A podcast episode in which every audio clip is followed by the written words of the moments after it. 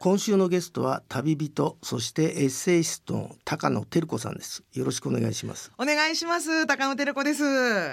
高野さんは1971年大阪生まれ日本大学芸術学部を卒業後映画会社に入社されテレビプロデューサーとして数々の番組を制作し2011年に独立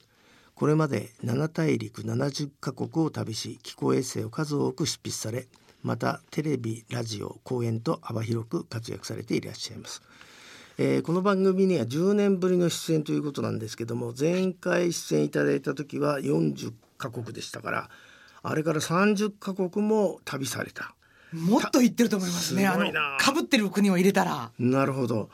大体あれですかその高野さんがこの、えー、10年ぐらい旅された方面っていうとどちらあたりなんですか？いやもう南極からアジアからヨーロッパから。はい。小栗さん私はテルコって呼んでいただいてもいいでしょうか、はい、はい、じゃあじゃあテルちゃん。はい。あありがとうございます。じゃあてるちゃんは、はい、えーと、一番僕そういうのってこう世界をね放浪する人ってまあいろいろいますけど、はい、あなたはじゃあ次あそこ行こうっていうさ動機？のあの決定的なあの指針は何なんですか？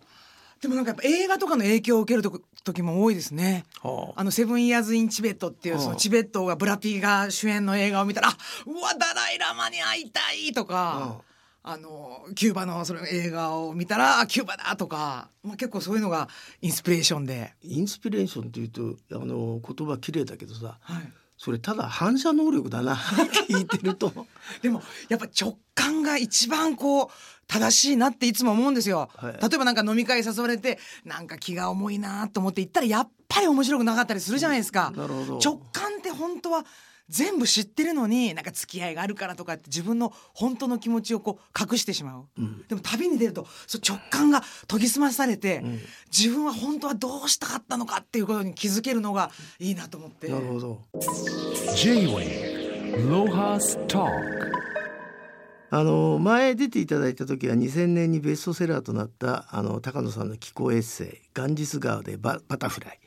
これ長澤まさみ主演工藤監九郎脚本で。テレビドラマになったんですか？そうなんですよ。長澤まさみちゃんが高野照子を演じてくれたんですよ。すげえ。今日来てるのもほぼまさみですから、うん、なるほど。あのずっと下向いておられますけど。あの旅ってまあ国を決めていくじゃないですか、はい、それそうすると大体のあの予定は組むんですか？それとも行き当たりばったりでまずは飛行機降りてあのさっきの直感で動くんですか？もうおっしゃる通りです。もう飛行機降りたとこから今日どこ泊まろうみたいな、うん、はい。で宿を決めるところから始まってこの宿との相性が自分が合うかどうか、うん、迎えてくれたこう宿の安宿のおっちゃんがいい感じだったらここにしようとか、うん、そっから始まりますね。なるほど。今までさ騙されたことって何回ぐらいあります？騙さって危ない目にはいっぱいありましたけど全部笑い話。はい。もう低層の危機とかも全てかいくぐって。なるほど。へえじゃあなんか決定的なその旅に対するあのネガティブな思いは全くないんだねいやもう日本の方がよっぽど傷つけられますね。上司のこうお小言とか。なるほど、はいまあ、あの高野さんが以前番組に出ていただいた時は大正大学の文学部の非常勤講師をやるので、はい、テストをなくしてその代わり、えー、旅に出てレポート書いてもらうと思ってると言ってましたけど、はい、これは実行なさったんですか？あもちろんです。であの最後にはあの学生たちにも自分で旅に出てもらって、うん、それをレポートを書いてもらうっていうことをやったんですけど本当に海外に行く子とかも出てきて。もうそれがきっかけでそのあの就職先考えてたのとも全然違うジャンルのところに飛び込んだとか、もういろんなこうあのテルコ・チルドレンが。じゃテルコ・チルドレンはあのてるちゃんに会って人生間違った人いっぱいいるわけですね。間違いだってまた言い方言い方 でも本当に人生で誰と出会うかによってこう変わってくるじゃないですかいかようにも。うんうん、で私もやっぱりあの学生時代って本当にこう先生運が悪くて、まあ、小学校の時は暴力教師にボコボコにされるとかもうそういうところから始まっていい思い出が一個もなかったんですけどたった一人恩人がいたおかげで曲がらずに生きてこれたと思うんですよね。うん、それはなな何時代ですか？恩人の先生って。中学の水泳部の顧問の先生なんですけど。あのもうその先生だけが私を信頼して愛してくれたんであのその愛のバトンを私もやっとあの新しい世代の人に渡すことができたんだなってこれが愛やったんやみたいな。なるほど J-Way ロハスタえー、てるちゃんは実は2018年「生きるって何?」という本を出されて今あのこちらのスタジオにあるんですけどこれはあれですね手のひらサイズの素敵な本で、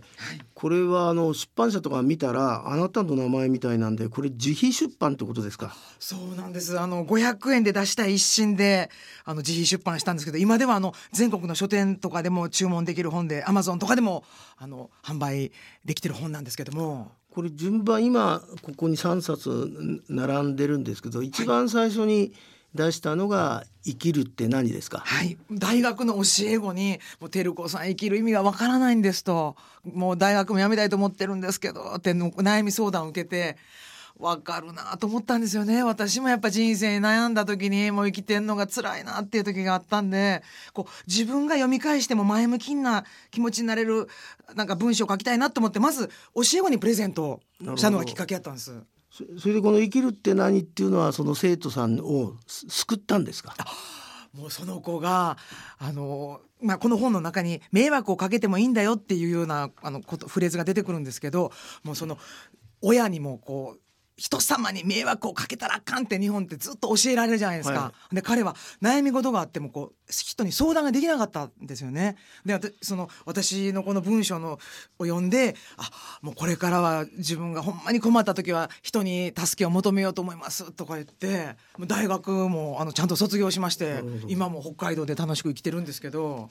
これでも僕読ませていただいて文章が本当に素晴らしいね。はい、あらまですか目見で言うてあります？いやいや詩人のよう。あらまた詩人になりたかったんです。いやいやもう詩人だと思うよ。うわどうしよう詩人って言われた。だからねあのー、高野さんはねあの図体出さない方がいいよね。図体？いやほぼまさみや言うてんのに。ほとんど長澤まさみや言うてんのに。J-Way ロハスターそれで2冊目のこのこれもタイトルいいね。逃げ逃げろ生きろ生き延びろ。これはあの生きるって何を出した後にものすごく講演会の回数が増えて、まあ、学校とか自治体とか、うん、こう日本全国回らせてもらったんですけどもうそ生きることにみんな悩んではる人の人生相談を受けてるうちにもう逃げろ生きろ生き延びろって一番言いたいことをタイトルにしようと思って。うん、なるほどだってこう日本になんで人が住んでるかってアフリカから逃げたからですよね。まあ、そうですね。やっぱ世界中になんでこんなにたくさんいろんな個性を育んだ人たちが生きてるのかっていうとみんなあの自分が何か嫌なことがあったんですよね。いや多分あの力が及ばなくてさ食べ物だと思いますよ。ほんまそう食べないと生きらんないから、はい、分けてくんないから自分で ぐるぐるぐるぐるしたんじゃないの。ないなとかねもっと美味しいもんないかとか、うん、まああと寒いのが苦手暑いのが苦手とか、うん、人間関係行き詰まったとかいろいろ理由はあると思うんですけどやっぱ逃げたんですよね。うん、だ私たちの先祖小黒さんの後ろにも私の後ろにも700万年分一回も途切れたことのないアフリカから脈々とつながった勇気を持って逃げた、うん、あの先祖がつながってるんやなと思うとあのよく日本は逃げたらあかんとか言うんですけど、はい、いや逃げるのは人類のお家芸やから、うんうん、逃げよしと。命最優先にしたら絶対逃げれるから。あのねこう逃げ逃げて生き延びるっていうことが私たちに課せられた一番のミッションやからとにかく逃げてほしいな心がへし折られた時にはと思ってそれで3冊目がこの「笑ってバイバイ」なんだけどさ、はい、この「笑ってバイバイ」の表紙の親父、はい、素晴らしい笑顔だねこれ。この顔になりたい。ね。これインドネシアのバリ島のおっちゃんですね。ああ。いや素晴らしい。ね思わず手が伸びるよね。いやそうですねいろいろこう反対されたんですけどちょっとおっちゃん今まで可愛いあそうなの？はい子供さんの写真とかやったから。私はもうこのおっちゃんでみんな死にたくない？この顔でと思って。でもまあこのおっちゃんもこの子供と一緒だよ。そうなんです。おっしゃる通りもうハートがピッチピチで、うん、でやっぱあのこ「笑ってバイバイ」っていうのはこの死をテーマにした本なんですよね、はい、でもこれだけストレートにさその死に向かってあの書いてそれでちゃんと答えまで書いてじゃん。普通さ なんか死とかそういう問題ってさ自分で考えなさいみたいなさ、はっきりしない本が多いんだけどあなたこれちゃんと書いてるよね。書いてました。うん、だからそれも偉いなと思って。いやでもその日本ってすごく死をこうん話すこともタブーで、うんあの身内の不幸がみたいな言い方するじゃないですか、うんそんな言い方するの世界で日本だけなんですよね、やっぱ力いっぱい生きた人の人生をかわいそう不幸とかそういう言葉でくくるのはやっぱ失礼な話やなと思ってあの死をはい。ポジティブなに受け止めたいなと思ってあのこの本を書きました。J-Wave Lohas Talk それであの証拠りもなくさらに第4弾。言い方。世界は愛でできている。これはまた可愛い女の子に戻って9月10日に発売されたんですけど、はい。この「世界は愛でできているは」どんなあのテーマなんでしょこれはもうなんか毎日コロナや戦争やっていろんなこう悲しい出来事にが飛び込んできますけど、はい。やっぱり世界は愛でできてるんやでっていうことをこう私なりにこう伝えられたらなと思って書かせてもらいました。うこの可憐な少女はどどこの子ですか？これね国はもうインドなんですけど、はい。あのラダックっていう地域ですね、はい。リトルチベットと呼ばれてるエリアなんですけど、なるほど。まあインドネシアとかねそれなりにみんな映画とかなんかでねあの旅人がみんな憧れる場所でまあ写真を撮って来られたんだと思うんですけど、でもあれだよねこれ文章はさああれですか？こういいくらでも書けちゃうタイプなの？もう書きたいことが溢れて溢れて、なもう今回の本ももうやっぱ私自分のことを褒めちぎってないなと思ったんですよね。自分への愛が足りてないなドケチやなと思って、これ2年ぶりの本やったんですけど、私毎日その自分のことを褒めてないと、ほ本が出た時だけ褒めるんやったら2年に1回しか自分のこと褒めれないじゃないですか。なんてケチなんやろと思って、毎日今日生き延びた自分をなんで褒めてあげられへんねやと思って。ケチってたわ自分への愛と思って。いななんかええことあった日だけ自分を褒めるとか。いいなんか人に褒めてもらった時だけ自分をあ私って生きてていいんやなと思うんじゃなくて。まず自分で自分を褒めてあげたら人から褒めてもらうのを待つ必要もないのになと思って。なるほど。Talk まあでもこのタイトルがこれだけなんていうのかな悩んでる子どもたちに向けてメッセージをできるような本ですから。あもう大人にも。えはい。はい。まあ、全国の自治体や学校などでいっぱい講演のね依頼が来ると思うんですけど、はい。た高野さんの講演のスタイルをちょっと教えていただきたいんですが。自分のあの旅してきたその旅映像があるんですけどそれを上映しながらこんな風にコミュニケーションしてますねみたいな。あ動画じゃ。あはい。初めまず動画で。うん。何分ぐらいやるんですか、動画は6分かける23カ国。うん。でもう自分が英語を全然苦手でももう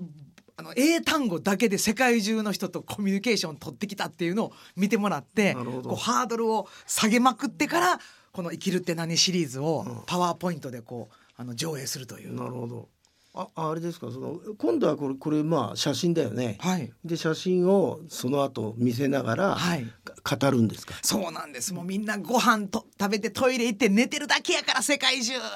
レディー・ガガから大谷翔平もみんなやってること同じですよとか。うんなんかほとんどなんか岸和田とかあっちの感じになっちゃう。ノリが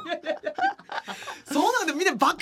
ライブのような、うん。本当にこうみんながわっはっはっはって笑って、うん。で最後あの「自分に魔法をかけてください」とか言ってなるほど「じゃあ行きますよ」って「心配しない」って言ったら「心配しない」って返してくださいっておー「心配するなら行動する」って言って。おもーう心配をす消すたった一つの方法は行動する。これそれだけなんで皆さん行動しましょうねって言って締めくくるんですけど。しかしあれだねなんか教祖だねもうね そうもう変な宗教の奇襲会みたいになるんですけど。いやでもあのいいことだと思いますよ。あのち力強い生きるメッセージをこの本は全部あの素晴らしい文章で書けてたと思うしこの「生きるって何?」シリーズは今後どのように続いていくんですかね？まだまだ書きたいことがあるんで、あのこれからもライフワークとして書き続けていきたいですね。まあ、今回この4冊出た新刊も入れた出版記念として期間限定のセットがあるということなんですが版元としてご自分で説明していただけますか？あ、あの四四冊セットですね。あのお名前とメッセージ入りのサイン本でえ全国一律送料、えー込みで2385円。送料185円いただいてるんですけどあの定価で、はい。あのお分けさせていただいてるんです。でよかったらぜひ。J-Way Lohas Talk あの次のあの、まあ、コロナ禍でしばらく高野さんも、えー旅は控えてたと思うんですけど今後の計画はい。次はどっかを集中的に行きたいっていうのがもしあったら教えてもらいたいんですけど。まあアフリカはほんまもっと行きたいですけどもうあのコロナがそろそろ落ち着いたらほんま近所のスーパーに行くようなノリでああ。んまりそんな深くこう構えない。構えずにあのコミュニケーションしに行きたいですねやっぱ写真が写真が撮りたい もう世界中の笑顔をお持ち帰りしてこの生きるシリーズを書きたいんでなるほど。でもあれですか。あの今後あのまあ高野さんは大学でも教えてらっしゃって、まあ子供たちにもまあ自殺すんなよとメッセージをしてますが、はいあのこういうお年寄りになんかメッセージはないんですか？年配の方ですか、いやもう毎日褒めちぎるってもうそれにつきますよね え大黒さん褒めてはります？自分のこと。えぼぼ僕はあの反省しないことが人生のテーマだから。うわ確かにそうやろな。その仕上がりになるには褒めて出るからですよね。褒めてそうやもん。いやいやもうどんなに人に迷惑かけても全然平気ですよね。みんながこうなればいいのに。いや本当でも小黒さんみたいにおめでたい仕上がりの人ってほとんどいないから。いやいやでここのこの裏にはさどのくらいアフリカの人にさ騙されてさ どのくらい許したか 彼らを。でもあの私この「生きるって何?」っていう本に書かせてもらったんですけど、やっぱその迷惑をかけたりかけられたりして、あの人間ってこう濃厚な思い出を作り合うじゃないですか、結局何の問題も起こ起こらなかったつつがない人間関係ってだんだんフェードアウトしていなくなりますよね、でも今人生を振り返ってみて覚えてる思い出って自分がめちゃめちゃ迷惑かけたか、めちゃめちゃ迷惑かけられた人ばっかりがこう、残る思い出としても人間関係としてもだからその迷惑をかけたらあかんよっていうその親の子供に対する呪いって薄っぺらい人生を生きなさいよっていう呪いになってると思うんですよね。だからやっぱあの私もものすごい迷惑をかけてるしでも迷惑もかけられてるし困った時には「助けて!」で困ってる人がいたら「どうした?」って言える人生を歩んでくださいって、あのいつも講演で言います。J-Way Lohas Talk あとさあのこれだけ旅してる時って、はい。音楽っていうのはあれですか？あんまり興味がないのかいや興味あるんですよ 例えばその「笑ってバイバイ」の本もうん。すごい影響を受けたのはアフリカの葬式なんですよ。はあ、あと賑やかだからね。もうライブ会場かと思って。私自分の誕生日がアフリカで迎えることになってで現地の人が一緒にお祝いしようよとか言ってくれてバーに行ったらもうめちゃめちゃ盛り下がってたんですよ。なんやもう一泊せっかくしたのにって言って帰り道に「あテルコ見て村の人死んだわ。これから葬式行こう」って「え？そんな知らん人の葬式?」って思ったけどもうその死んだおばあちゃんのあの写真がポスターみたいに貼ってあって人が踊り狂っててで第一会場は古典民族。で古典のその民族の芸能なんですけど、第二会場は洋物ヨーロッパのってえなんでそんなこフェス？みたいな。でもねそれを見た時にあなんか日本のねお葬式のさめざめとして泣くっていうのもそれは悪くないんですけどこの人が力いっぱい生きて卒業した日をみんなで祝おうっていうそれもあいやな私の葬式はこうしてほしいなってすごく思ったのがやっぱこういう「笑ってバイバイ」とかの本になったんで影響めっちゃ受けてるんですけどね。うんへえじゃああれだもうだあのてるちゃんは自分が死ん死ぬ時のことまで考えてんの？もう死んだ時のこともめちゃめちゃ考えます毎日が遺言やからはあわかりました。まあまあこれからもあのいろんな人を間違間違わさせて。間違いやいやいやいやだから人生はねいくらでもあるんだからね選択肢はね。そうなんですよもう狭い範囲で考えない方がいいよ。はいもう。視野が狭くなった時はもうこれしかないもうこれがうまくいかなかったら終わりやとかね思ってしまいそうになりますけどやっぱ鳥の目を持ってもう羽ばたけばあの世界は一つじゃないなってこれだけ地球日本だけが地球じゃないなと思えたりしますのでぜひ旅に出て鳥の目を見ていただきたいと思いわます。かりましたぜひ皆さんこの4冊セット2385円安いと思いましたまあこれからもどうぞ頑張ってくださいありがとうございます。あ今日はどうもありがとうございましたりがとうございました。J-Wave Lohas Talk